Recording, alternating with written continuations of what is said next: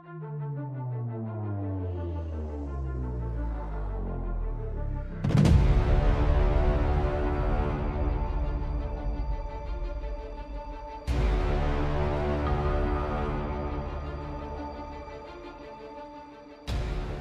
up, everybody? Welcome back to another episode of the Geek Boutique Podcast. My name's JS. This guy on my, well, on your right, on my left, whatever, Mr. At Messiah Complex Cosplay. What? How you doing, buddy? Me? Uh, I'm doing great. How are you? Doing good, doing good. We have a special guest with us tonight, So special. Mr. J.M. Clark, podcaster, host of up, the An Elegant Weapon. How you doing, bud? I'm doing great. I'm so excited to be here, fellas. Thanks for having me. Take two, thanks- buddy. Take two. yeah, We got you this time, joining Yeah. Yeah. Yeah. this didn't turn into a round robin Matt Damon type thing. So we got we got it Matt together, which is awesome. Definitely. Guys, if you are new to the podcast, well, first of all, thanks for checking us out. Make sure you give us a follow, especially if you're watching us here on Inst- uh, or not on Instagram. What am I saying here on YouTube? Give us a follow, leave us a like, guys. And the people that are watching, I know there's people watching because I can see there's people watching. Leave us some likes. That really helps grow the show here on YouTube. Subscription is always appreciated. It costs you nothing. Thanks for joining us. We've got a bunch of people already commenting here. Uh, we will start going through these comments. Uh, Mr. J, how about we start Hmm? with telling us, you know, the obligatory who you are, what you do, what's your shtick, you know, give us your elevator sales pitch. Well, it began many years ago. um, In the dark uh, time the before the empire. Okay, well, yeah, I am the host of a podcast called An Elegant Weapon. Uh, this podcast is mainly centered around independent comic book creator interviews. That's the bulk of it. But I also have done a lot of panel moderation over the years, uh, and often those translate into episodes. So there's been a lot of also celebrity interviews and uh, live shows and things like that. So basically, it was back in 2011 uh, I mean, me and my friend uh, Sean had already been going to Fan Expo for years, and uh, you know, podcasting was getting popular, and we were listening to all the big ones, you know, the Kevin Smiths, the Joe Rogans, the Adam Carollas, the Chris Hardwicks, you know, the whole big lineup way back in like 2009, 10. I think Kevin Smith started in 07 or 08, and uh, you know, we were just big fans and all I ever heard was Kevin Smith rapping in my ear about how everybody should be doing this. Anybody can be doing this. So why aren't you doing this? And my buddy and I thought, let's do this. So one night he came over to my house. Uh, we rolled up a giant spliff. We went down into my basement. We hit record on the voice memos on my iPhone, which at the time was maybe an iPhone 6 or 7 and we recorded the very first episode of an elegant weapon. And 10 or almost 11 years later uh, he unfortunately has passed on rip and uh, to sean. But he was a wonderful friend and co-host for years and uh, i continued on uh, this was about episode 70 that i went solo and now i'm at episode 423 so yeah, it's been a grand adventure, you know, traveling all over. Uh, I'm also a Canadian ops uh, manager for SourcePoint Press, um, which basically means, you know, when they come Sorry, here, I help set up and through. SourcePoint SourcePoint Press Publishing, Ah, okay. Who is an independent publisher out of the Midwest, but uh, covers all across North America at this point a lot of fine Canadian creators as well. So I had made friends with them years ago. So hooked up with them and with them and the show, I've just gotten to do so much traveling and had so many grand adventures over the past decade that it's uh, it's amazing. All I did was hit record, uh, and it led to some incredible things. So it's been cool.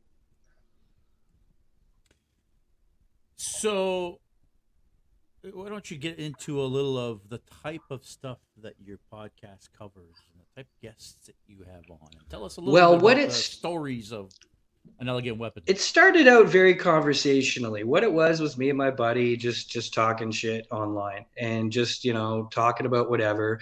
And at the time, Twitter had kind of just started a year or two before and Twitter had gotten huge. And we had made this very cool little community of comic book podcasters on Twitter. And this included like Drunk on Comics, uh, the Woo Mates, um, uh, Next Element podcast, just a lot of very cool up and coming podcasts from that time. Um, and remember, like even though podcasting was exploding at the time, I mean there was like three thousand new shows a day at the time or something. It was still relatively new and relatively primitive, and uh, it was a very simple process. It was mainly just people, you know, hitting record and talking with their friends. So that's what we did for a long time. Um, and then as we were going to conventions, it was more me than my co-host. But uh, I've always been fascinated with people and interested in people, and always done a lot of kind of interviews and stuff. So uh, I thought I'd start interviewing people in Artist Alley.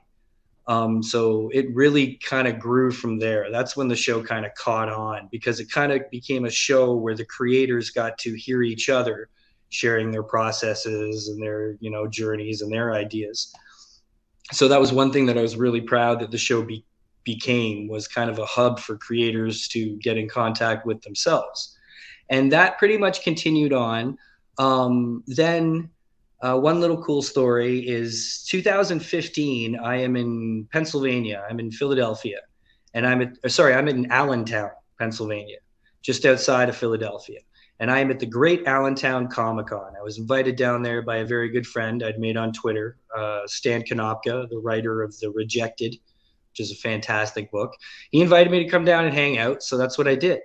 So I'm there. It's a very tiny little show. It's in this weird kind of flea market, like mall rats flea market barn type, like like place. I don't even know what to call it. It was like an expo center, but not really a convention center like we'd think of it. There was like a wrestling museum upstairs and stuff. So I'm there, and Nichelle Nichols is the guest, and she's about to do her panel. And they are literally about to send her out there all by herself. She's a 70 plus year old woman in a wheelchair, and she can't hear Jack. Like she's completely deaf at this point. So I'm like, you can't send her out there alone. She won't even be able to hear the questions, never mind, like, know what's going on. So it was kind of a scramble. And my friend was like, screw it, you do it. And I was like, all right, I got this. So I went out there and I did my very first celebrity panel ever, my first live panel ever. And it happened to be Nichelle Nichols, which is to this day, I still think absolutely insane. Pretty good one to start Um, off with. And, yeah, right. And I kept it very simple. Kinda you know, I just really. kind of Yeah, a little bit.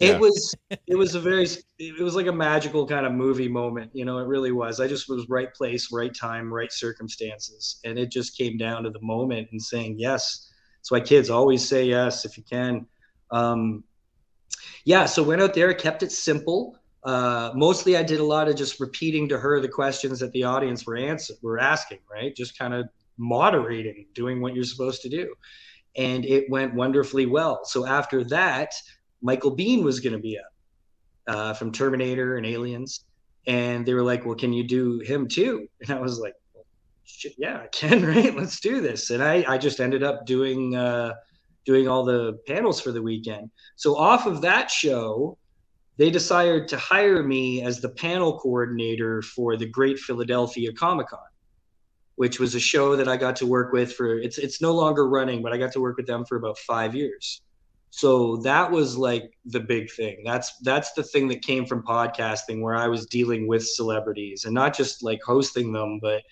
organizing these panels and arranging you know their stays and just being staff on a comic-con which just led to some crazy crazy panels i got to do and uh, yeah so uh, obviously then the pandemic hit things kind of slowed down there was no more traveling for me I took a few sabbaticals because I was off doing a lot of hiking and things. So the show kind of dipped in and out over the pandemic.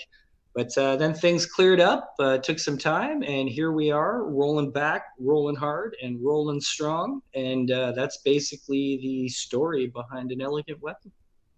Why the name? What? Where did the name come from, Jay?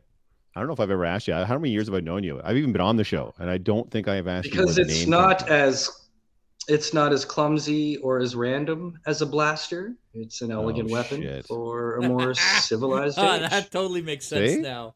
One, That's a- that's a pretty- this, Jeff. That's You a should have known pretty. I know, but that's a pretty great segue into what we're going to be talking about today. Yeah, I- if you're watching us I- we are going to be talking Star Wars today. You haven't right. noticed, Yeah. Jay has about twenty thousand lightsabers behind him. Talking Star Wars. there's eight. There's 86 altogether. Eighty-six. Oh you can't god. you can't see them all. But I yeah, have, they- I have oh, two. Oh my god! Oh, that's nothing.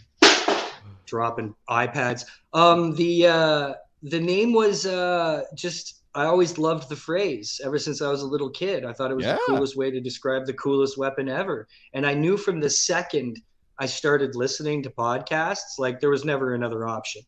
It was Yeah, always going to be I if I if I start a podcast, it's going to be called an elegant weapon. Like I didn't even like my my co-host didn't have a choice. I was like, no, this is No, this is what we're calling it. And then my co-host, being a smartass at the time, was like, "Well, we got to letter the episodes. Then every episode's got to be Roman numerals, just like Star Wars." Oh. Which I was like, "Oh, hey, cool, awesome idea." Until you know, 423 episodes later, when now certain episodes have had to be like C C D X X I I I V Q R, and I'm like, every episode now I've got to like, I've learned Roman numerals like you can't believe, right? So I kind of mean, regret doing that, but now that I've started, I yeah, you can't stop now. so- Yeah. right? Uh, Yeah, I, yeah. I, I am curious. uh, what I mean, you've been podcasting. You said now for what, t- ten years, eleven years? Oh, yeah, almost eleven. It'll be eleven years in next. No, wait, it was eleven years in September. Sorry. I A- think. and 400 Yeah. some odd episodes. What's, I mean, I'd like to hear some of the lessons that you've learned over the year of the years of podcasting. But what's been that one biggest lesson that's not gonna leave you ever after 10 years of doing this? Take chances. hmm Take the risks. Um, say yes. Go for it. The absolute worst thing that's ever going to happen to you is they're going to say no, and that's fine. So if you can get past that little ridiculous thing, but yeah, always say yes. Always take the chance. Always push for your dreams, as cheesy as that sounds. I, uh, you know, it's been a step by step baby process over 10 years to kind of get to a certain point, but it was only because I took those risks and I took shots. And, uh, you know, I've sent emails that I didn't even, ex- I've sent emails to people to get on the show that I didn't even ever expect a response from, never mind them actually coming on the show, which they eventually did, like heroes of mine that I never considered I'd get the chance to just have a one-on-one conversation with. But I was like, you know what, screw it. So I, I shot out an email, and you know what? They said yes. So just like as as afraid as you are, just go for it, man. And whatever it is you're doing, just do it for the love of it. Um, I think I've lasted because I love doing this. I never wanted to make money. I never have. This still costs me money. There's a lot of cool perks, you know what I mean, and uh, it's it's neat that way. Um, but yeah, the things that have come out of this have been just they've been dreams come true. Things I would have never gotten to do had I not taken the shot. So yeah, that's the biggest lesson I've learned. Even if you're afraid, take the shot. Worst thing that's going to happen is they're going to say no, right? And if you take that shot, you end up with Alice Cooper on your show. Who's yeah, your, I uh, who, who's your white whale though, Jay? Like who have you always wanted to have on the show and that you've never gotten a chance to to book or connect with or whatever? Like who's that one person that you're like, man, would ever like to have them on the show? Well, I'm on to the. Well, there's kind of two, but they're two and three because I actually did snag my number one guest ever that I wanted. And that was one of the big shots I took. So my 300 episode was coming up. I was like, I got to do something big, right? I'm to go for it. Who's your hero? Who's your ultimate podcasting man hero? Why, it's Ralph Garman of Hollywood Babylon, KROQ, uh, one of Kevin Smith's hosts. Hollywood Babylon to me is the greatest piece of entertainment ever put together of any medium. It's a weekly, uh, you know, joy for me. And, uh, you know, and he's got his own show now, The Ralph Report. So he had No, just Garman, gotten Garman's fired great, up. man. Yeah. So I, I, I, he's just like huge, huge fan. So I said, fuck it. and I sent him an email. Um, and I just laid it out. I was like, "Hey, huge fan, blah blah blah. Uh, it's my 300th episode coming up. I was hoping you could spare maybe 10, 20 minutes, just hop on, help me celebrate." And uh, I got an email back like the next day, and it said uh, all it said was, "Let's do it." Perfect. and uh, I got shaky. I got like giddy and shaky and sweaty and nervous and all that kind of crap. Did you get And, that uh, 'cause reaction I when he answered nervous. back and said, "Yeah, sure, let's do it"? Did you do the "Oh fuck, what did I do"? did you have that? No, Like, oh shit, now I we're really doing it. didn't see. Well, here's the weird thing: is like I don't really have much of a nervous gene. Like I'm very like I've been acting and doing stuff like in front of people since I was like two years old, and I'm very comfortable in front of a crowd. I'm very uncomfortable in front of people, and uh, I think it you know it helps me do all this stuff. But I I feel as comfortable on stage as I do in front of like one or two people. Gee, like I don't like? I don't get that.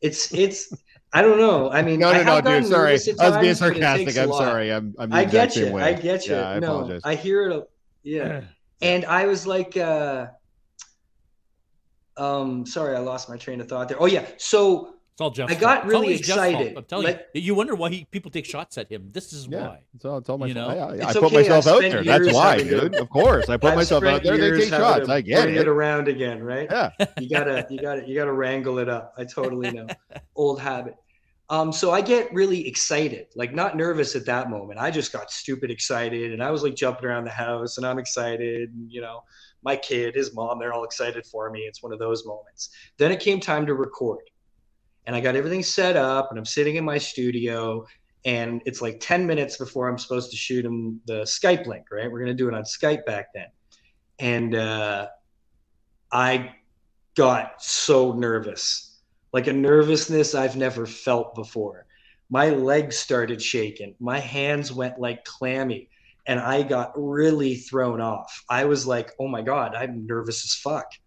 And that totally threw me. And I had to take a few minutes and just calm it out and breathe it out. And then I got on with him, and I was nervous for maybe a minute tops and all I had to do was start talking and him talking back. And the second the conversation started, that all went away. And uh, I was really proud of myself that it calmed out. I went right into it. And he was going to give me like 10 minutes or something. And we ended up talking for like 40 minutes and just had the best conversation. And then a little while later, he ended up coming to Forest City Comic Con in London. Uh, you remember that, Jeff? Yeah. You, of course. Yeah, I think you were there. Yep. And uh, he was there live. So I got to meet him and interview him yet again for the podcast. So he's been on twice. So beyond that, of course, uh, I'd have to say Kevin Smith. Um, two episodes ago, I was lucky enough to get a 420 episode shout out from him for the show. Uh, but I'd still, of course, love to sit down and have an actual interview with him Yeah, of course. uh, and uh, Rob Paulsen, who is the Yep. voice of uh, Yakko Warner and a couple of the Turtles. He's a I'm a big fan of his and his old podcast too, because uh, he was a big uh, proponent of voice acting and you know getting all the names out there as well. So those two would be big ones for me. But yeah, after Ralph Garman, to be honest, it's kind of like I'm willing to shoot for anything now. yeah, Do you know what I mean? Like Yeah, Ralph Garman to me was such a get that like I'd shoot for Tom Cruise and not even bat an eye. Like that's how big that get was to me personally, right? So yeah, really these days it's uh I'm just open and excited and uh it's cool because my two big goals were Ralph Garman and hitting episode 420, which I've done both now. Yeah, perfect. So it's time to it's time to let some new goals kind of present themselves. yeah, of you know what I course. mean? Just don't Mm. retire. That's all. Mm. Never, never. You can't. You can't get rid of me. The podcast of No. Boston facial hair to boot. Yeah, you're welcome. You're welcome. That's our boy Noah, and he's So got, actually- big giant beard on him. So I actually went back to basics because, uh, like, during the pandemic, I tried the whole Zoom thing, YouTube live thing, and which is great. And I watch these shows all the time. Um, but it just wasn't for me in the way that I had started doing this by wanting to have a conversation that was so real that I forgot we were recording. Yeah. That was always my goal. I always wanted to get so into talking to somebody about whatever it was, didn't matter. I, I always loved most when we forgot we were recording. And I think just being live and the video, and I don't know, there was something about it that it was starting to feel a little too, uh, um, I don't know, too uh, like lifted. It was too like structured in a way and uh, I kind of needed to go back to where it because it just it, it felt like it got to a point, especially after ten years, where there was moments where it felt like okay, I feel like I have to be doing this, and I never wanted it to get there. So when that would happen, I'd just take a break, take a couple weeks off, and uh, you know, kind of you know, wait till it was feeling better again. But uh, since I kind of went back to how it started, it's been great. I've I've been doing some of the best shows that I've done in years and uh, it's been a fantastically fun time. So I'm, it, I'm in a really good place with it these days. So, but yeah, kids, the only place you can find me is where you can actually download an MP3 file or stream it.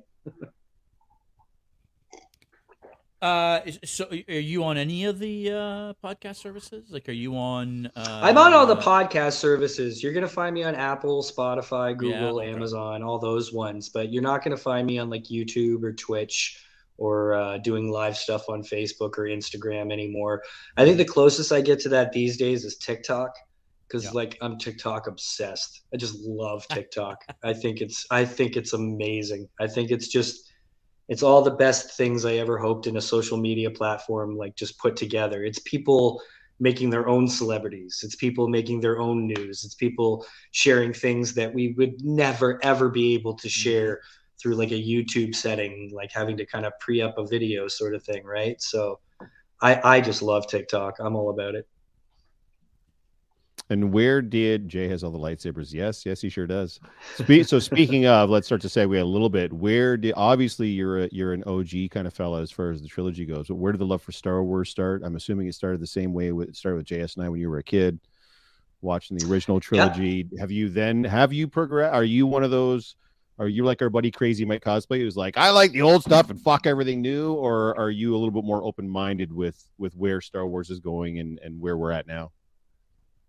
I'm hugely open-minded. I am a prequel apologist. I fucking love them. Excuse my language. I don't know if I should be swearing or not, but you, you can uh, swear, yeah. no, yeah. I can't. I can't help Totally myself, fine. kids. So yeah. apologize for my Nope, for my sailor good. mouth tonight. But no, no. um, okay, so 1982. I'm in my uncle's basement and we're watching Star Wars, the first one. I think it was like the first time ever it was on TV or something. And I was like, what the shit is this? And then my parents took me and my cousins. I was six years old and we went to see Return of the Jedi. And, uh, you know, that was it. X Wings, lightsabers, Ewoks. I was down for all of it. Um, I grew up, you know, liking it, but not like obsessed with it. You know, I kind of grew out of Star Wars as I got actually more into comic books. Uh, Star Wars sci-fi movies, you know, Krull, all that kind of good time. The Beastmaster, I grew up loving all that stuff. Um, and then when I got to like 10 to 12 is when comic books really took off for me. I'd always liked them as a kid, but when I became like almost like a serious collector, I guess you'd say it would be around those days. And, uh, you know, always still appreciated Star Wars, but we weren't getting a lot of Star Wars. The only Star Wars we were getting, I was reading. I was reading the books and I was reading the comics. Loved them all. Everything Dark Horse was doing, fantastic stuff. So I was keeping up, but I was keeping up with a lot of stuff, right? There just weren't as many options. Um, when I was nine years old, we moved to Mississauga from St. Catharines. I, I was born and grew up in St. Catharines till we were nine. Then moved to Mississauga, and I remember the day we moved in. I had uh, I can show you actually. I have to show you. Hold on. This guy. Come on. So I had this lightsaber. I don't know if you guys remember these, but these were the uh, Yeah, I remember those. the Force lightsaber Oh yeah, of which had kind of holes in them and Yeah. it's just a long plastic tube. Yeah. And when you swing these around, They go. they make like you can hear the wind Yeah. going through. So I had one of these, was jumping up and down on my bed on the very first day we were moving in, and I smashed the light fixture. And my mom took this lightsaber and cracked it over her knee, just destroyed it and threw it away. Cried and I cried. And honestly, since that day, it kind of became an obsession. so when Star Wars was when Star Wars was re-released in the 90s, uh, it kind of brought it all back. And I started remembering all the nostalgic things I loved about Star Wars and, uh, you know, kind of just hopped back on board um, and started buying the comics like regularly again and really like catching up on all the novels I'd missed or skipped and really got back into things. And because I knew that's when they announced the prequels. Um, then the prequels came and I, love them. I love them to death. Are you kidding? Hadn't had Star Wars in so long. Um, and I understand it's like any Star Wars movie. You take it with the cheese, you take it with the good, you take it with the bad. But overall, it's Star Wars. And I've always been a Jedi guy. I'm not a Han guy or an Empire guy or, you know, like a Rogue Squadron guy, like You're a lot Luke of people guy. may tend to be. Yeah, Empire's not my favorite Star Wars movie, whether that's blasphemy or not. I'm a Jedi guy. And uh, you know, the prequels gave me the Jedi. I got to see the Jedi Temple. I got to see an army of Jedi all ignite their lightsabers at once. You know, I got to see Padawans. I got to see all that shit, and that's what I was all about. So, Phantom Menace for me is my second favorite Star Wars movie. Oh wow. My first being Return of the Jedi. You know. And uh, yeah, and uh, I love them. I love them to death. I, I understand the faults that they have and they carry but you know they were everything that i wanted to see and everything that i loved so you know and uh you know overall i think they're great. I think they're fun movies. I think they told a good story. They got to be where they were supposed to be going. And uh that's the great thing about star wars is that you know you can be uh, deprecating about it in a way that's still loving and fun right? Just it's like being deprecating with your friends. Like when you're knocking on your friends or making fun of your friends it's like star wars is your friend. You can make fun of it because there's lots of parts of your friend that are stupid and goofy, but overall you love them because they're an awesome friend. And that's kind of how I look at Star Wars, you know? Well, it's always been the way too. I've always been of the opinion because Star Wars is so generational, right? Like most of the guys from our generation will tell you that it was the original trilogy, and then you've got the the, the millennials that are all, and you know the between the Gen Xers and the millennials that all love the prequels, and now you're going to have a new generation of kids that are all going to be into the sequels and the TV shows and everything else. Which is my son. Yeah. Yeah, that's what I'm saying. So there's a Star 12 Wars. I have a 12 year old boy who was all about Kylo Ren. Sorry. Yeah. No, no, no, no, no, no. There's just there's a star there. If it, there's a Star Wars for everyone, and uh, I've said this Mhm. before, and I'll say this again: Star Wars doesn't belong to Lucasfilm, and it doesn't belong to Disney, and it doesn't belong to George Lucas or anybody else, or Kathleen Kennedy, or Jon Favreau, or Dave Filoni. Star Wars belongs to all of us because it's become such a cultural phenomenon across the globe for five decades now Mhm. over movies, comics, books, TV shows now, like every, animated, you name it. It's become something that we can all relate to, we can all take part in. And yeah, we, what you, that you'll find people like that, right? Where people will take ownership of certain things. Well, this is, I'm 50 and the original trilogy is where it's at, and fuck everything that came after that and everything else. And and hey, man, like I've It's been one of those guys when the prequels came out. I'm like, what is this shit that I'm watching? Now I I have since Yeah. had a, a bit more appreciation for them, but they're still they're still not my favorite amongst the the, The films, scary part is that generation, the original trilogy generation, they're going to be dead soon. hey Like, hey they've got hey maybe what what 20, 30, hey 30 hey years. hey. I mean, I mean the people who were now. adults in the That's- seventies. I yeah mean, yeah Well, I mean the enough. people who were Yeah. like the twenty to thirty year olds in the seventies are the ones who Mhm. I find are the begrudging ones. It's not the kids from the seventies. The kids, the kids are still cool.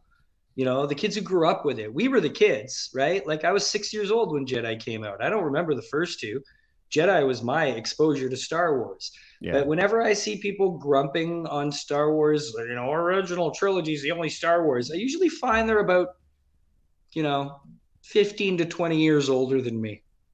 it's just a general observation that I've had. No, no, no, know? that's fair. Now, as far as the current Yeah. crop, so we got the sequels.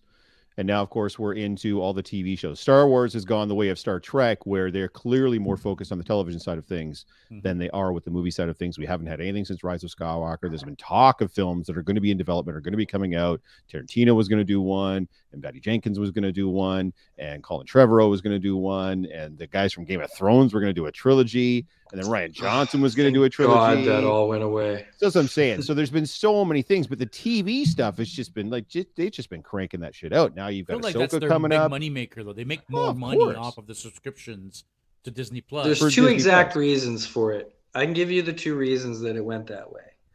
And the number one reason is just the entertainment landscape, where people aren't going to movies as much. They're not making as much movies, and it's cheaper and easier to put it on streaming. And that's how people want to consume their entertainment now.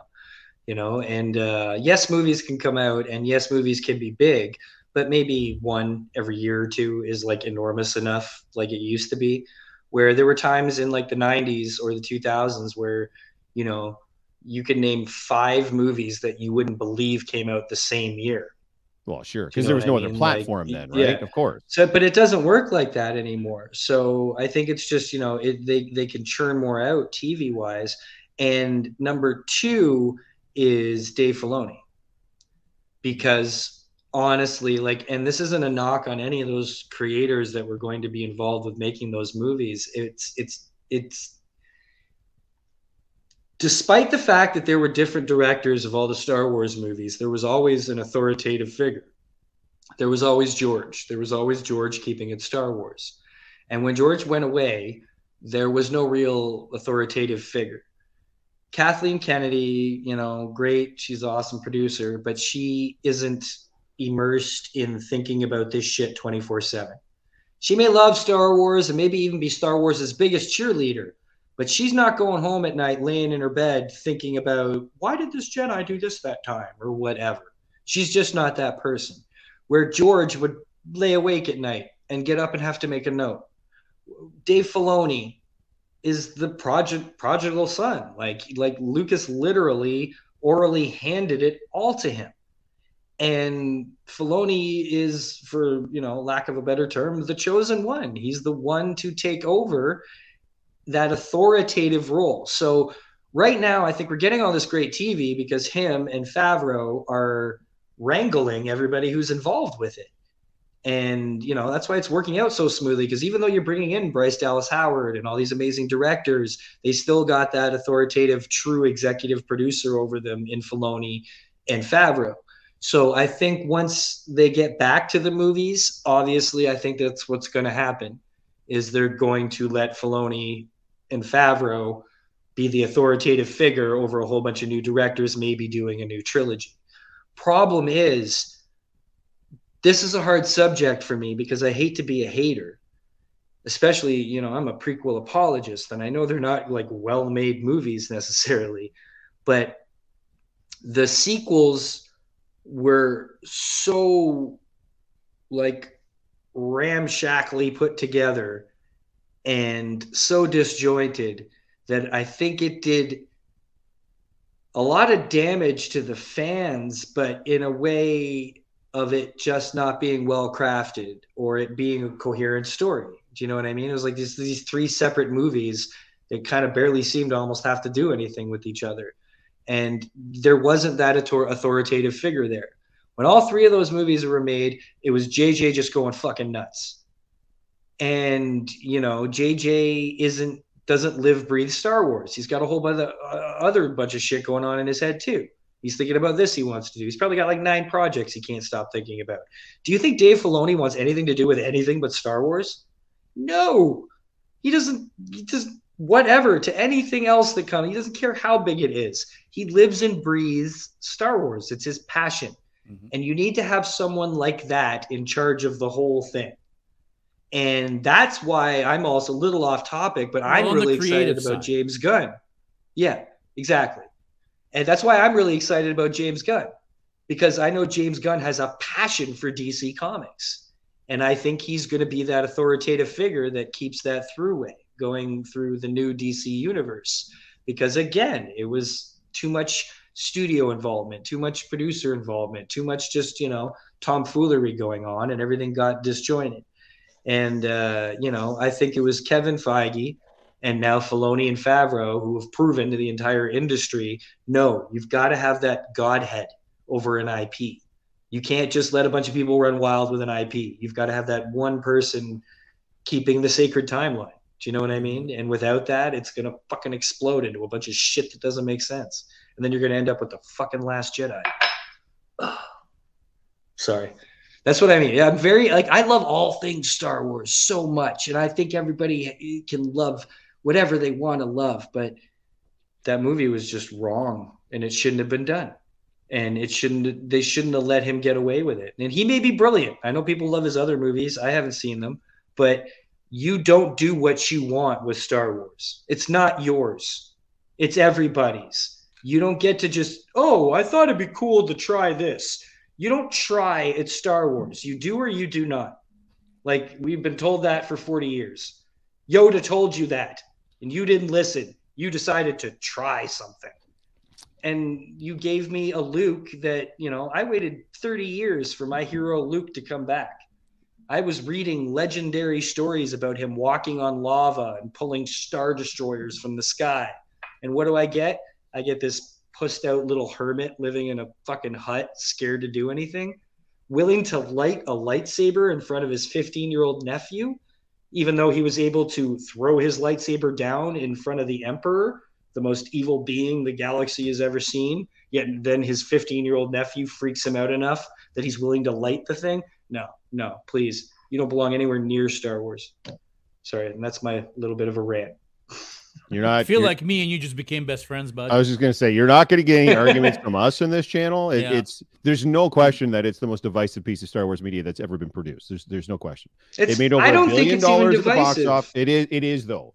It is because it has I don't its think any lovers. real Star Wars. I don't think the lovers are real Star Wars fans. I Wow, think they're just people who like that movie That's up for Well, and debate. maybe have Like, happened I, to see the rest of them. I, I know some pretty mean- hardcore Star Wars people that still love that film. So I mean, I'm, I'm not gonna start labeling folks what they are and what they aren't, but it is definitely a divisive piece of media. There's- it's there's the no most divisive Yeah. piece of Star Wars media ever. Yeah. And I think The Last Jedi started a downward spiral for Star Wars movies that I think is bringing on what we're seeing now. And the reason, or at least part of the reason why stuff is on TV now, because Disney is afraid to reinvest 400, 500 million dollars into a production yeah. that's going to barely break even, right? Uh, I know people will say, "Oh, well, the Last Jedi they made 1.2 billion dollars." Yeah, but when you take the the movie's budget plus the marketing budget, they barely made 300 million or 200 million on that movie. Yeah. Of course, you just put Star Wars on it. We're gonna go see it, even if it's shit. We're gonna go see it because it's it's Star Wars, right? Well, Yeah. And I actually Solo my has entered the favorite chat. of the my Solo favorite of money. the three was the last one. Was uh what was it? Revenge of, Skywalker? the Jedi? Right. Or sorry, Rise of Skywalker. Um, that was actually my favorite. I thought, considering what had happened with the Last Jedi, I thought that they turned it around really well. I know it was a difficult thing, and you know it's not the perfect movie, and there's a lot of things that I'm not thrilled about it. My my my least favorite thing in the history of Star Wars is in that movie. Yet I liked that movie. I really had a lot of fun, and I enjoyed a lot of aspects of it. So yeah, it's it's it's to each their own in a way. Yeah, it's different strokes. For I'm a Force too. Awakens guy personally. Like of the three, Force Awakens Yeah. is easily, and Force Awakens Mhm. made a ton. Like if you remember when the Force Awakens trailers came out and the hype that was coming around the Force Awakens, and the Force Awakens comes out and it makes nearly three billion dollar or two and a half billion dollars. But like everybody was going to see that movie. Everybody was talking about that movie. Everybody at that time loved it and was hyped for a new Star Wars trilogy. And then the Last Jedi came out. So I'm not debating the fact that it's not. I think it's a fucking travesty, The Last Jedi, but it was more than that. You don't putting out a divisive movie at that time was the worst thing you could do because all the hype that was surrounded from The Force Awakens just fucking plummeted You and got killed. died. Yeah. yeah. And then Bad and when it's time for Rise of Skywalker, everybody's like, well, what are we going to get? Are we going to get The Force Awakens or are we going to get The Last Jedi? And it turns out we kind of got an amalgamation of both yeah, yeah, in, uh, in reality because like you said there were things in that movie that were dreadful and there were things that were movie that were outstanding so it was kind of one of those like well shit like now i got to kind of pick and choose what i that's why when anybody asks Well, me i'm see, like there's- force awakens here last jedi somewhere in the basement, and then like Rise of Skywalker's kind of in the middle for me. There was enough fan service in there. I was like, oh, Lando's back, cool, and this and like all that's Mhm. great. And then, but then there was these other elements. I was like, oh, God, let's Yeah. drag poor old See, Palpatine's I- broken bones out here one last fucking time to try to make this a thing. Ugh. Yeah, you know what? Oh, and she's his granddaughter. Oh, that makes sense. Let's do that. You dumb. Well, yeah, I was already used to the idea of Palpatine coming back because of the the books, right? Like he came back right away in the books, you know, the whole cl- clone saga back then. And the thing for me was as much as the force is ridiculous and it's magical, it's always been grounded in a certain list of unspoken rules. You know, as as all powerful as the force is, you can still kind of only go so far. And then in this movie, they went ahead and force teleported a lightsaber. I cannot jive with that. They also I can jive force- with By the way, the force healing too was like a big thing as well at the time because everybody's like, I "Dude, force what?" high, force healing's another thing I'm used to. It's been around for years.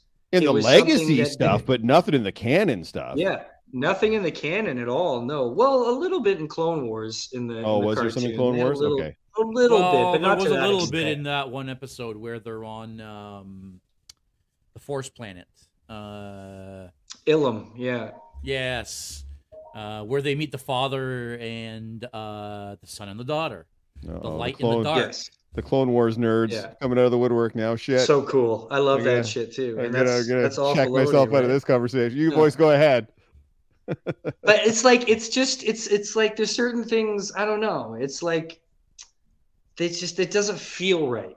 You know what I mean? Some like there's some things that they decided to do that just didn't feel right. That I feel like somebody who's lived and breathed Star Wars for 30 years just wouldn't have done. Like I'm actually far more down with Luke, even though I think he should have came. I'm I'm more comfortable with a a force fight from far away in your mind, like a force, you know, illusion, than I am actually literally teleporting, you know, a solid object through the force. That's that's like teleporter technology. That's Star Trek shit. It doesn't belong in my Star Wars, and that kind of irks me a little bit. But you have to be forgiving because now we've got these movies that, or these TV shows that are literally like in front of our faces like with absolutely zero shame, fixing everything. For like Filoni, he might as well put out a tweet saying, "I'm fixing everything," like because that's literally what he's doing, Well, he's And apparently developing a new a new movie. and it's making me feel better. You know, like some of these shows because it's very difficult to interweave canon that's already there. Like even if you take all the legacy and legend shit out of it, you've still got a lot of things that are cemented that are hard to deal with. Like how do we make Vader and Kenobi fight again? Even though you know in the movie they say this, this, and this. Well, we better make not you know you know much trouble they had to go through to make sure that young young Luke didn't lay eyes on a lightsaber right? Like if you think about it, like that was you know they couldn't just have him running away in Kenobi when he's running away from the the third sister there. Mhm. You know he can't see her lightsaber because he specifically says in A New Hope he doesn't know what a lightsaber is. He's never seen one before. So you know, I one I wonder if they caught that in the script or did they catch that in shooting? Because that's the kind but of thing. that Filoni's a master of shooting. that. Exactly. You gotta right? remember, so that's why you need that authoritative figure. Yeah. Yes. yes. Filoni crafted a whole story between two movies, right? It's masterful. Literally Yeah. crafted a whole story between two movies that actually ends in the middle of the second movie, right? Or the third movie, yeah technically. and it's it's filling so it's- many voids like even andor which i didn't love i thought was okay but i absolutely understand why everybody loved it. Like it makes it was super well made. I can appreciate that absolutely. Like i i i get the hype. I may not emotionally personally feel the hype but i i totally get it and i totally respect it. But where there were moments where like in the guy's antique shop when you know there's a there's a Jedi Temple Guard helmet in his shop, right? Like like if It's you look close, Starkiller's there's shit like helmet. that. There's that as well, but there's also a Jedi Guard. oh, really? I uh, didn't notice te- that. Like yeah, yeah, And uh, yeah, I just love that man. It's super cool because even so, even like even though that whole show didn't, you know, grab me like it's grabbed most, there were still cool moments in there for me. There's right? a lot of Which Easter is- eggs in his show. That's all Filoni. There's a lot of Easter eggs in his shop. There's a Sith and Jedi holocron sitting on a shelf. Uh, And they're big too. I didn't and they're expect them to look Yeah. as big as they look. Uh, yeah. What was the other thing too? There's a oh, there's a Mandalorian armor. There's a Beskar armor in there. Mhm. Uh, there was there was another thing too that I was like, oh, that's. I can't remember right now, but there was a bunch. But yeah, it, it, it, I, I geeked out a lot when I saw the antique store. Um, Mhm. I just found that Andor was a good show. I actually enjoyed the Yeah. show for what it was. It just wasn't very Star Wars to me. You can't just slap stormtroopers and call somebody Mon Mothma and say it's Star Wars. It really Yeah. feels Star Wars to me, right? That was my real issue with that show. It was a little slow. especially the first bit. It's a little long. I mean, the guy spent four episodes in fucking jail. Like, I mean, come on, man. You couldn't have done that in all in like one Yeah. episode. I can respect it though, because there is an audience for that slow thriller There spy. is. Don't get me wrong. There is. And if they want if they want their Star Wars that way, I am super down with it. Because you know what? That show didn't mess with anything. I can Mhm. watch that show, enjoy it or not enjoy it, but there's nothing for me to get pissed off about because nobody decided to try what they wanted with the story or with the characters. Yeah, someone was like, you know what? I'm going to try doing a thriller version of Star Wars. This is I, this is my spy show. I want to do it serious, super dramatic, new shots, new everything. But I'm not going to fuck with the Star Wars of it, at least the story. I'm not going to take some characters and make them do things they should have never done. I can appreciate that. You know what I mean? Well, Very much.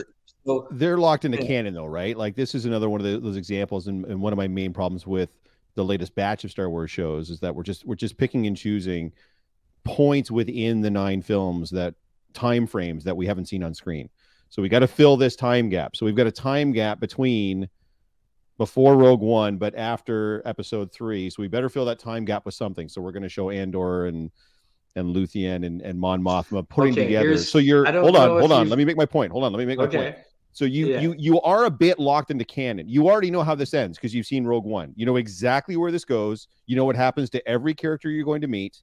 You already know what happens. With the sequels, they don't have any of those nets. They don't have any of those safeties. They have nothing. They have to cut, craft something brand new from scratch using existing people and products and things and places, but you've got to tell a new story because you're not locked into canon. You don't know where it's going to end. It doesn't go somewhere where the audience already knows and you're just holding their hand on the journey, like Solo, like all those, like Rogue One. You knew what was going to happen at the end of Rogue One. Leia turns, the Mhm. ship goes by. You already know that's going to happen. So you're safe because there's only so much you can fuck around and do because you can't fuck with the canon. The sequels, they can do whatever they want. And it turned out they want to take a big old shit on Star Wars and on Luke Skywalker in that second movie. But I feel like there was too much freedom at that point, kind of like what you're trying to say, like because they were literally just, we're gonna try whatever we're gonna try, and that's what's gonna happen. But they didn't have that safety net of, well, this is a story in between two other stories that we've already told, so we're kind of locked into what we can do. Yeah. Well, this is my general idea of where it's going because I don't think people realize that we are in a MCU phase one situation right now Mhm. Where this is absolutely all building to something. And a lot of people are thinking, okay, they're making cool stories and they're filling in these gaps because they think they will want these characters back. But no, this is a large puzzle that's slowly coming together and is going to culminate in Ezra Bridger being the new face of the Star Wars universe. I agree. And Ezra and Bridger is going to be the new face, all and coming Thrawn's to. going to be the new heel. absolutely. That's where they're going. I've been saying gonna- that for weeks. Face and heel. It's Look at you gonna guys push- dropping wrestling terms over here. You guys Yeah. are so adorable. Yeah. That's where it's going. So we're going to get new movies where Ahsoka Tano is going to be your Obi Wan Kenobi, and Ezra Bridger is going to be your. Well, actually, no. Ahsoka will probably be dead because I I think at some point there'll have to be a time jump because what's going to happen now is they've already with Ahsoka, Ezra Bridger is coming back. Thrawn's going to come back, and they're going to set all this up. I think it's also going to spin out with, uh, you know, I'm sure the Mandalorian Wars. That whole thing is going to have something to do with it all. But they're going to have to get to a point where, basically, I think Rey time, and that's a different time frame. It's like 30 years War after happens before the original Right. trilogy. I think it's just going to get tied in somehow. They're not going to basically. They're not going to let like the. Uh, there may be new Mandalorians or something, but they're not going to let the dark saber die. Basically, when it comes to the future, but I think we'll get an older Ezra Bridger because he'll come back in Ahsoka, which is what what is it five ten years after Jedi or whatever, right? And uh, eventually they'll get back to the movies, and the movies will probably center around a grown up you know, whatever, 40, 50 year old Ezra Bridger. Maybe he gets a Padawan. I don't know. I don't want to make those like super detailed calls. But right now, it seems pretty damn obvious that they're building to, you know, because uh, Ahsoka Tano is the face of Star Wars right now. That she's the Luke, and that's who everybody loves. And Erica yes, says when he- Ahsoka dies, we Exactly. riot. I, I I can't see them killing Ahsoka. I'm right? not gonna lie to you. I mean, they're giving her her own show. I'd be pretty, sh- and it's Rosario Dawson. But too, we so- know, unfortunately, due to Rise of Skywalker, we know Ahsoka's dead because her voice appears to Rey at the end. She hears Ahsoka's voice amongst all the other dead Jedi. So, unfortunately, by that time, we do know that Ahsoka is dead. by the sequels time. Yeah, But- yeah, you're right. Yeah, yeah, okay. Sure. yeah, by the sequels time. But Yep, yep. Ezra could easily be like, what is like, like what's he gonna be? Like he's a young kid, right? Is he maybe 15 or something in the oh, Rebels? he might be cartoon? even younger than that. Well, they're So going to have you to wanna spend some time building this kid up, though, right? Because for all of yeah, us so nerds want that didn't watch Rebels, years. which I haven't, Exactly. Yeah. They're going to have to introduce him soon if they want to start building him as the future face of. If if that's the if that's the ultimate plan, right? Like Thrawn, at least they've there's- referenced, right? At least Ahsoka on Mandalorian is like, where is that Grand Yeah. Admiral Thrawn? And and a lot of people went, who? Because I know Rebels didn't have like as big of a viewership as as Clone Mhm. Wars and as the rest of the Star Wars media. So if they're going to bring Ezra in, they're going to make him the face silly. of. They they better do it quick because we're Yeah. four shows in and we still haven't seen this cat. He hasn't even been referenced. So Oh, he's They're gonna be have to figure referencing something out Ahsoka. with He's Rey, been cast too. for. I know he's been cast in Ahsoka. Oh, That's yeah, cool. yeah. But I mean, the show's called Ahsoka, so I mean, is that just going to be like we're going to kind of spoon feed you this kid for a bit, just to kind of get you familiar with, and then we'll break him off and make him sort of the lead, or I think so. Probably. Yeah. all right. Yeah. Uh, Ed's asking, isn't Ezra the same age as Luke and Leia? Yeah, I think he's very close in age because you're right, Ezra yeah. was sorry, not Ezra. Uh, his master. Um, Kanan. Kanan. So Kanan Jarrus, yeah. so Kanan Kanan was a kid was- during Order sixty six. Yes. And then grew up. So I think it's like five, ten years that Rebels takes place after uh episode three, right? Well, Rebels was early in the. It's like it's before. Andor. And it's So I think because how old's the guy that they cast now? I think he seemed like a 20-ish year old. He seems like a young 20s, actor, but he doesn't yeah. seem like a little kid. So, you know, around that age, throw 30 years on the kid, you know, he could be what, 50, 60 years old, which is the age that Luke was in the last in the sequels, right? No, so but I think Ezra could pretty much Ezra- last. Yeah, when we see Ezra, he's going to be Luke's age. Yeah. So he's going to be in like his thirties. And and wouldn't it be cool if Rey found a teacher in Ezra? Hmm You know, because I don't see how they go on and ignore Rey. You can't have Rey running around the galaxy and just, oh, we forgot about her. Here's some new Jedi for some new sequels. Well, they're I gonna don't have see to how cut. they can do that. They're gonna have to cut Daisy really a pretty big fucking check to get her back Yeah. into that.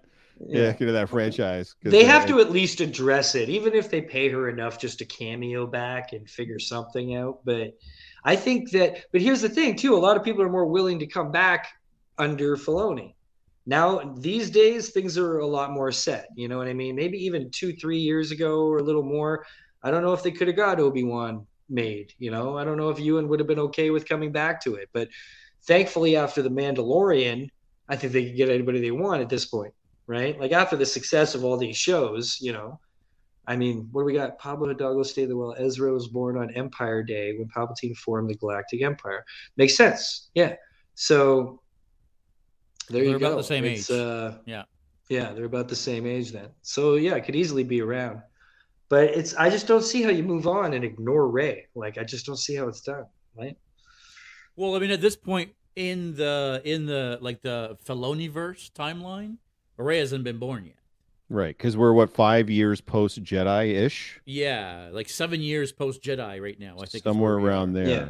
I just I, I hope they move on at some point. I don't want to spend the next 20 years now filling in the gap between you know all the shows and Rise of Skywalker. Unfortunately, Force Jay, I think that's what Awakens, we're going to be getting like for the next long while. Killing me. It's Well, killing that's me. It's- that's it's why just- Andor is killing me because the same thing. It's filling a gap between two stories that we already know. So there's no, I don't really have much invested in Yeah. Andor. Mm-hmm. That's to see how the rebellion comes together and everything else. Like I get it, I know what's going to happen, but at Yeah. least with the Mandalorian time, the problem, Jay, is that their key character right now is still the Mandalorian, and his timeline is five years, six years, seven years post Jedi. And so whatever they're Right. going to do, they're going to keep focusing on Din Djarin because he's their money right now. Like Oh yeah. as for much as everybody wants to Because- prop up Andor and be like, "Oh, this is the show and adult and blah blah blah, it's mature and yada yada," it's still the Mandalorian. There, none of this happens without the Mandalorian being a massive hit that Yeah. it was and Yeah, still for is, sure. right? 100%. So he is going to be the focus moving forward continually, and same with Pedro Pascal. He's becoming a giant fucking star, and now it's been revealed that for season three. He's almost never in the suit. He's almost doing exclusively voiceover because he was off shooting The Last of Us for HBO. So he doesn't even have to be there to be the Mandalorian. They can keep utilizing him, just cutting him a check, Yeah. just bring him into a studio for a couple of days to record all his lines. yeah. Dude, this thing is just going to print money. Like it's so he's going to be the Oh, yeah. focus. There's no question in my mind. They're not just going to cast him off to jump 30 years forward in the timeline Mm. just to get into the sequel age. But I don't know, man. And we can't forget about like we've got another 800 years of Grogu, right? Like it's not like Grogu's going anywhere. Yeah, it's true. Like and like Grogu, Well- Grogu's going to be barely oh, any Oh, hold older on. by the time on. of the sequels. well, J- JS is gonna give you his fights it. theory. Hold on. So for one, You my first Grogu's well, my first it. thing is that when we're talking about the Mandalorian, the Mandalorian I don't think refers to Din Djarin at all. The Mandalorian actually refers to Grogu. Because we've Okay. seen that Grogu has left the Jedi Temple to go rejoin with Mando, right? So he's Mhm. not actually going to become a Jedi. Um, Right. So I, I, I, it's going to be very, very hard to keep telling Grogu stories. Who I think really, let's be honest, Grogu's the face of Star Wars right now, right? For the last four or five years, Grogu's been the face of Star Wars. It's going to be hard to keep doing Grogu stories without keeping Mando around. So we're going to see them, I think. They're going to get seven, eight, nine, ten seasons of The Mandalorian. They're going to push it right into, I think, the sequels. They're going to keep milking that cow. Yeah. They can't not. They can't not. Well, yeah, Grogu. You can tell a million Grogu stories. They may not be Jedi stories, but you know he can be wandering the galaxy as his own bounty hunter self for for for decades, right? But right? you Ridiculous. can't ignore the fact that he's going to Ridiculous. Be as strong in the Force that he Awful. is. Like that's what his species is just that way, right? Ugh. And yeah, Well, he So, had been trained. that's the they, one they, thing. they, they had realized he had had some training. He wasn't just naturally naturally gifted, but he still had to have some training Oh, to do even the limited lots things that he's done. had. But Mhm. Yeah. now he's kind of cast that off because he wants to hang out with Daddy Mando, and I mean, who can blame him? Just blasting around the galaxy in that cool ass new ship of his, and yeah. You know, Oh, I love doing the whatever new, it is you're gonna do now. I love, the new ship too, but clearly, that's been modified. clearly his bounty hunting days are over because he's got nowhere to put bounties now. Uh, he's gonna get a new ship. Don't worry about that. Yeah, he's yeah, gonna get a new cargo. That's ship. when I knew that everything was going to be okay was because of the Razor Crest. The second I saw the Razor Crest and was like, that's a clone transport ship. I was like, the first thing I'm seeing is a prequel ship. I knew it was going to be okay. Because that was the first thing I saw. Everybody was like, oh, it looks so old Star Wars. It looks so proper Star Wars. It's Mandalorian, blah, blah, blah. And the, then I see a fucking clone transport ship. And I'm like, oh my God. Like, Mhm. like I don't know if people even realize how many prequel equal, uh, Easter eggs are in those first couple of episodes. It's chock full of them, which was so cool. And so, you know, that's kind of when I felt a sigh of relief. Like they're going to bridge things nicely here. I think. I think it's all going to come together. But you know, who knows what happens? Well, Yeah, I mean, when you We're look kind at of all what's- beyond the pale now, right? Like who Yeah. the hell knows? Well, When you actually, I have at a what's giant- coming out. it's it's a little bit all over the place. So let's go through the list quickly, okay? So Bad Batch season two is actually out now. Uh, episode one and First two. Episode's is great. played. Sorry, first two are great. I watched the first two. I episodes haven't watched them yet, uh, Yeah. but that's out now. That's Clone Wars era. That's order post Order sixty six. Uh, Yes. Mando season three is coming out in March. That's Mando era. Uh, Yeah. Young Jedi Adventures, which is a new animated show coming out that Filoni and Favreau are not involved in. That's prequel No, era. Uh, there's a new seasons of Visions that is coming out, and Visions, as you know, is Oh, so good. all sorts so of just random stuff. Yeah. Uh, yeah. Then we've got Ahsoka that's also coming out this year. There's no date yet. Mando era, Skeleton Crew, from my understanding, is going to be uh, a original trilogy era. yeah. No date yet. And then there's Acolytes, which was supposed to be High Republic, but it looks like that might be pushed back to 2024 now. Not Old Republic, sorry. High Republic. Oh, High oh, Republic. That's. Um, I'm I'm so excited for the acolyte. Like Yeah, as much as I'm thrilled back. for Ahsoka coming, oh, I'm I'll be patient because it's gonna give me everything I want. It's Well, gonna be a a I'm to Jedi TV show, bro. Yeah. Finally, oh god. The point I'm trying to make is, Oh. is it's timeline wise, they're all. It looks like they're still going to be all over the place, right? Oh yeah, they're gonna shoot Um, all over the place. Yeah. And, and I'm kind of okay with that. I don't. I don't mind Star Wars being all over the place because what that means No, is not at all. if there's something that I don't like over here, there'll be other stuff that I'll, I'll surely like. And there's so Yeah. much Star Wars coming out over the next year. There's gonna be some star something Star Wars for everybody. Let's be honest, right?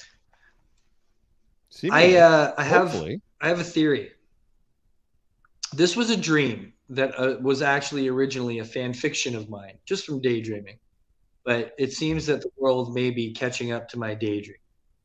Um, because as we've heard Mace Windu, Sam Jackson say himself, there's no reason really that that Mace Windu has to be dead for any reason. Mm-hmm. All we did was see him fly out of a window, right? So, what if Mace Windu survives? What if Mace Windu takes with him a Padawan as a contingency? He takes this Padawan into exile with him and teaches that Padawan the ways of the Jedi to continue the Jedi Order.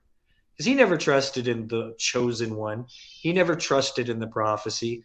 Mace Windu was the kind of straight laced, hard assed motherfucker who would have a contingency plan for this kind of situation, whether it's a secret Padawan or special Padawan or something. So I have always been like, that's how you continue Star Wars. You show an old Mace Windu 30 years after he fell out that window, having survived but old, and having raised another Padawan who has become a Jedi, who's maybe even taken Padawan to himself, and is they are continuing the order. So as Yoda was in exile training Luke, Mace is off somewhere training someone else. And those are the people that you base the new sequels on. So there's easy ways to get through and around this, but Mace Windu and, and Sam Jackson have, you know, talked about this enough times. And they're doing crazy enough stuff now that if you can bring Darth Maul back as many times as you have, you can bring Mace Windu back. And you know Sam Jackson would be down for it. So I I think there's a very very very very very good chance that some project coming forth will involve Mace Windu. It's too obvious of a bridge. It's too much of a talked about subject to to you know not be all over. So that's kind of my big theory. I don't see Mace Windu being ignored forever. I don't see him not coming back at some point. Are you guys aware of who um, Star Wars Theory is? Yes. The YouTuber? I don't think so. Yes. Star I'm Wars aware. Theory, big, massive YouTube channel. Actually, he's got a number of different YouTube channels now. Um, he out of pocket spent four hundred thousand dollars to make a fan movie called Vader. Oh yeah, I did episode see Vader. one. Yep. You've seen it. Yep. Uh, episode two, which they've already got a tr- like a trailer out, if you will, and some cinematic out, would be Mace Windu. So the clones have found Vader, uh, have found Mace. Uh, in Vader's search for any remaining Jedi, they found Mace Windu, Uh, and he goes and faces against Mace Windu. Uh, go check it out. Uh, it, it's it's pretty neat. If you haven't seen Vader, guys, Star Wars Theory, go check it out. It's amazing. Vader Episode One, and look up the Episode Two information. It's pretty neat. Like they've got some Yeah. CG cinematics already, and like it's it's gonna be neat. Because they're also being smart. Like that guy who, on his own on the internet, who fixed the de aging for Luke in Mandalorian. They Mhm. immediately hired that fucking Yeah, guy. he now works for Right? Disney. Yeah. yeah. And when you you saw the Vader versus Obi Wan A New Hope fight redone, Yeah, did you see the new SC-38. version? hmm It's the craziest thing I've ever seen. Are you kidding? It's it's amazing that the best lightsaber fight ever is not in a Star Wars movie. It's it's that it's that thing there. Whatever. What was it I'd called again? I argue forget that Duel of the Fates was a pretty good uh, lightsaber. That's my favorite of all time. And the reason that that's my favorite of all time because it's the new sped up version and techniques, but it's also not to the point yet where they fell in love with making sparks and flashes come off lightsabers. That was the problem in episode 2 and 3 was too much sparky sparky, too much close up blurry fighty shots. Whereas Phantom Menace was all open ballet. It was wide shots of these great figures doing these great wide open swinging movements and I that makes it my favorite for sure. But there's been amazing stuff done. No question. No question. Yeah. Well, But yeah. We've been on for over an We're hour. there. Before we do log off, uh, you know, uh, and- and we have to come back to an elegant weapon. With all of the elegant weapons behind you, I'm going to put you on the spot now, Jay. Which one's your favorite? um okay, do you want my fate there's there's favorites for different reasons. Okay. So I guess I'd have to say, hmm. I'd have to show you this one. Let me show you this one. It's very special. Here to get it. Ugh. Oh my God, he's climbing up on his friggin' wall. Okay. So this is this is my favorite probably for nostalgia reasons. It's also my most expensive piece in my entire collection. It's worth enough money that I probably should have it encased, but I don't yet. This is a 1985 Droids cartoon lightsaber I've never seen that. from Kenner. It's mint, still in box, maybe not mint, but it's got the old Kmart sticker there. You'll notice, it's still uh, it's not punched, right? Um, so it's also it's even rarer because it's green and it's not the purple one that you usually got on the box, right? So this is very, very, very, very special to me. But uh, then there's other reasons, like the one I showed you earlier is very sentimental, just because it's the one I had as a kid. Um, and then my favorite one to look at is my Master Replicas Obi Wan uh, weapon Mm. lightsaber, because everything on every little detail on it is movie accurate. So I can look at that thing and see every little scratch and dent, you know. And then there's like say the the first Obi Wan I bought uh, when they came out for Phantom Menace when they started selling lightsabers again. Uh, that one's super special to me just because it was like the beginning, right? So those are my favorites. But uh, yeah, it's been a, a long love affair with with with these laser swords. I just love them. so I don't know that there's one that tops Vader's lightsaber for me. I there's something about it. It's- good saber. It's simple. It's it's straightforward. It's you know it's uh, just what it needs to do. How, how is this not the perfect lightsaber? Yeah. You know, like I yeah.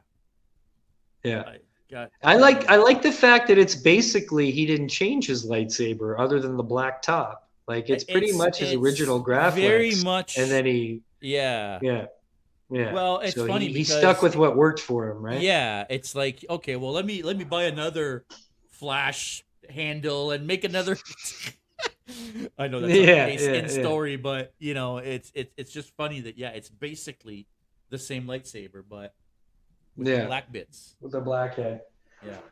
But yeah, no, it's uh, yeah. Actually, we were speaking about him earlier. This is Ezra's right here. There you go. That's a lightsaber. Yeah. Last year, and it's got the blaster, and this one shoots little darts. So when I have little darts, and I can actually shoot them out. Lots of fun. And that was the first It's, time we saw that uh, in Star Wars as well, like a dual purpose lightsaber that was not only a lightsaber, Mm. it was also a blaster. Uh, we hadn't Uh, before. I got to okay. Roger Christian is the uh, the original set director, basically for the original Star Wars. He was the first man hired by George Lucas to work on Star Wars. Uh, he won an Academy Award for uh, set design and such for the original Star Wars. Uh, he also did Alien uh, and a few other flicks. So this guy's a big deal, right? He built the first lightsaber. He built the first R2. Um, imagine being the first guy like hired on Star Wars. So, anyways, he lives in Toronto, oh, really? and I got to have dinner with him uh, just before the pandemic, and he told me the entire story of how he made the first ever lightsaber in existence, and it was amazing. Yeah, George basically said, "I need a laser sword," and he went down to his friend's junk shop and just started looking around for shit. He's like, "You got anything interesting?" And his buddy, this was in in, in England, right? And his buddy was like, "I got a few boxes under the table over there. Go take a look." And he pulls out a box, and it's a whole box full of Graflex handles. For anybody out there who may not know, the original lightsaber, like Luke's lightsaber, is a Graflex camera flash like handle. Like remember when you had the old picture, the old cameras, and you had to hold up a flash and go. Psh! It was one of those um, and he had a whole box of them. So he took this box home and just started gluing and sticking and you know putting stuff together. And he said he made a couple of them, and he took them to George, and George picked that one.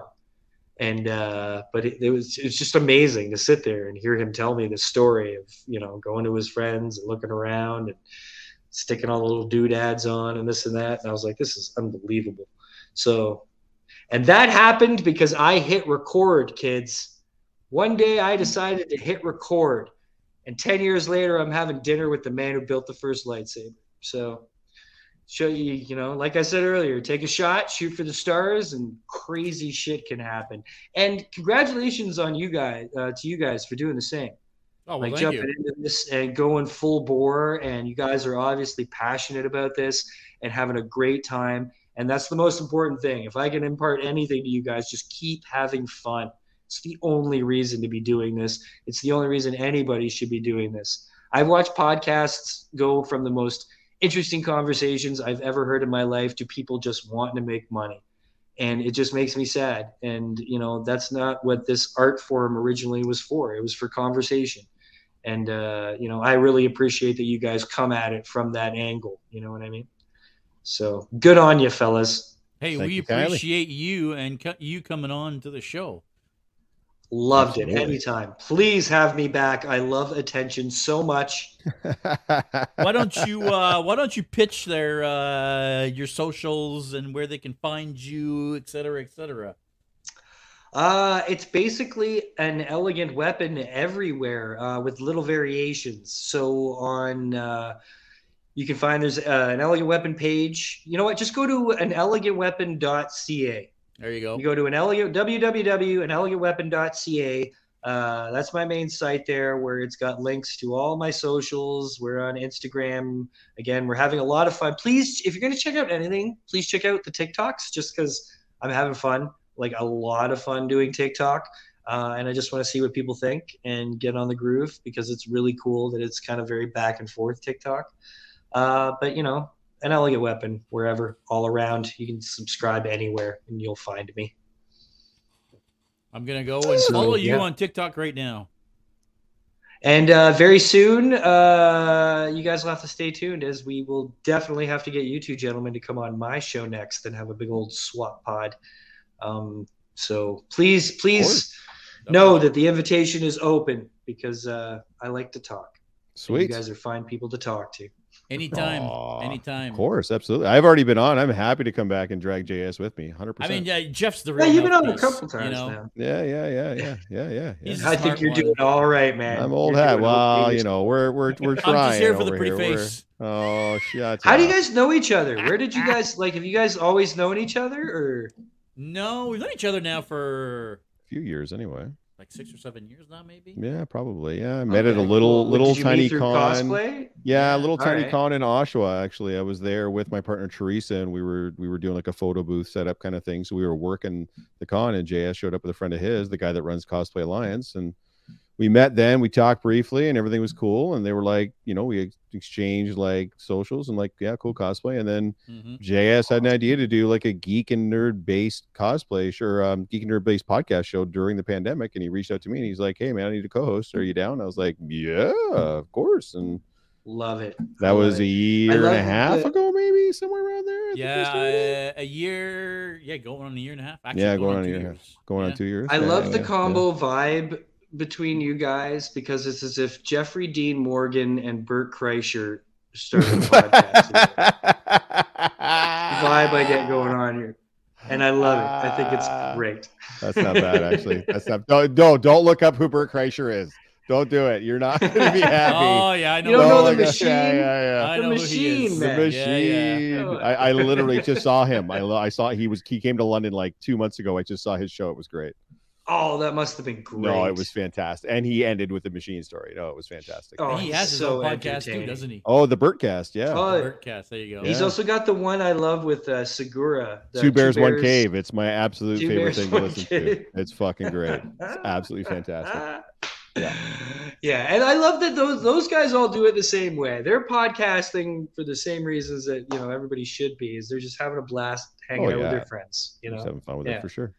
And and it's funny you Mhm. say that because that's really what it's been for us. It's just been an opportunity to just hang out and chat and Yeah. meet people and and through it, like you, we've been able to meet people, right? Right. Like we met Robert Yeah, Ricardo yeah. last year. We met right? uh, Dane and Dakota, the guys from Prey. We, you know, like it's been Matt Taylor. Matt um, Taylor. He was on yeah, the yeah. show. yeah. Yeah, Ben Matt Taylor was on Eady the was show. on the ben show. Eady, yeah, yeah, yeah, Uh, yeah. All kinds of cool shit. Yeah, yeah. Uh, you know, so yeah, it's been it's been really fun that way for sure.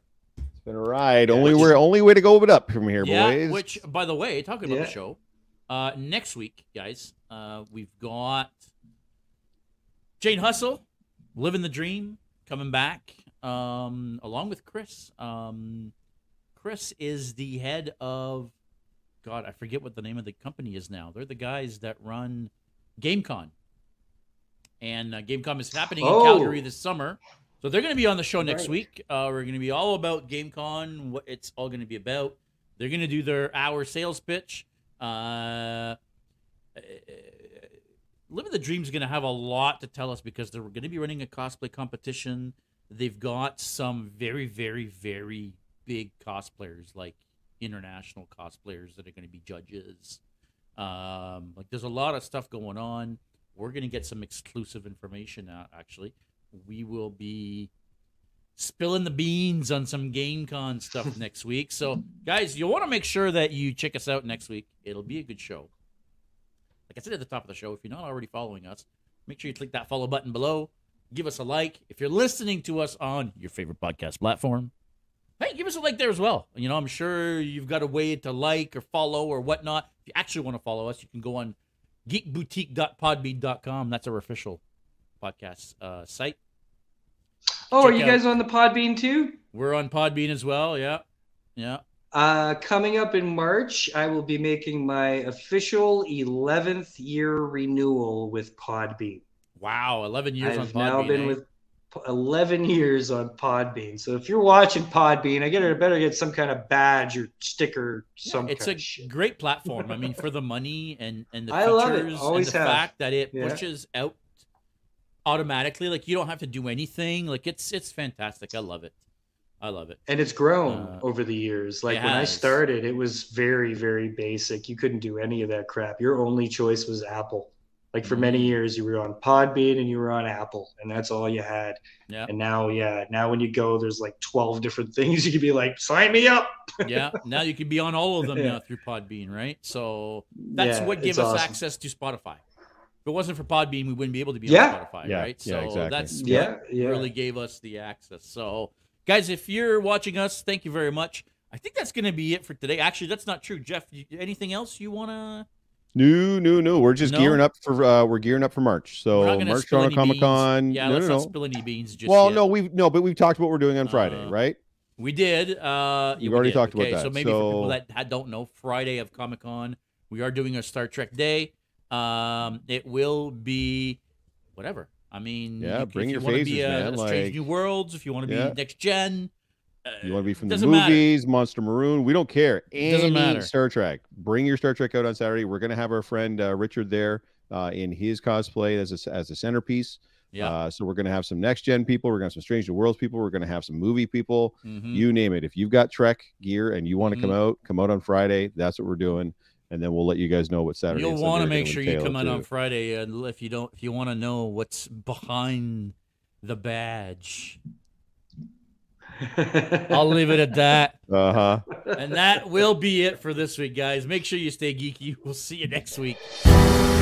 Peace.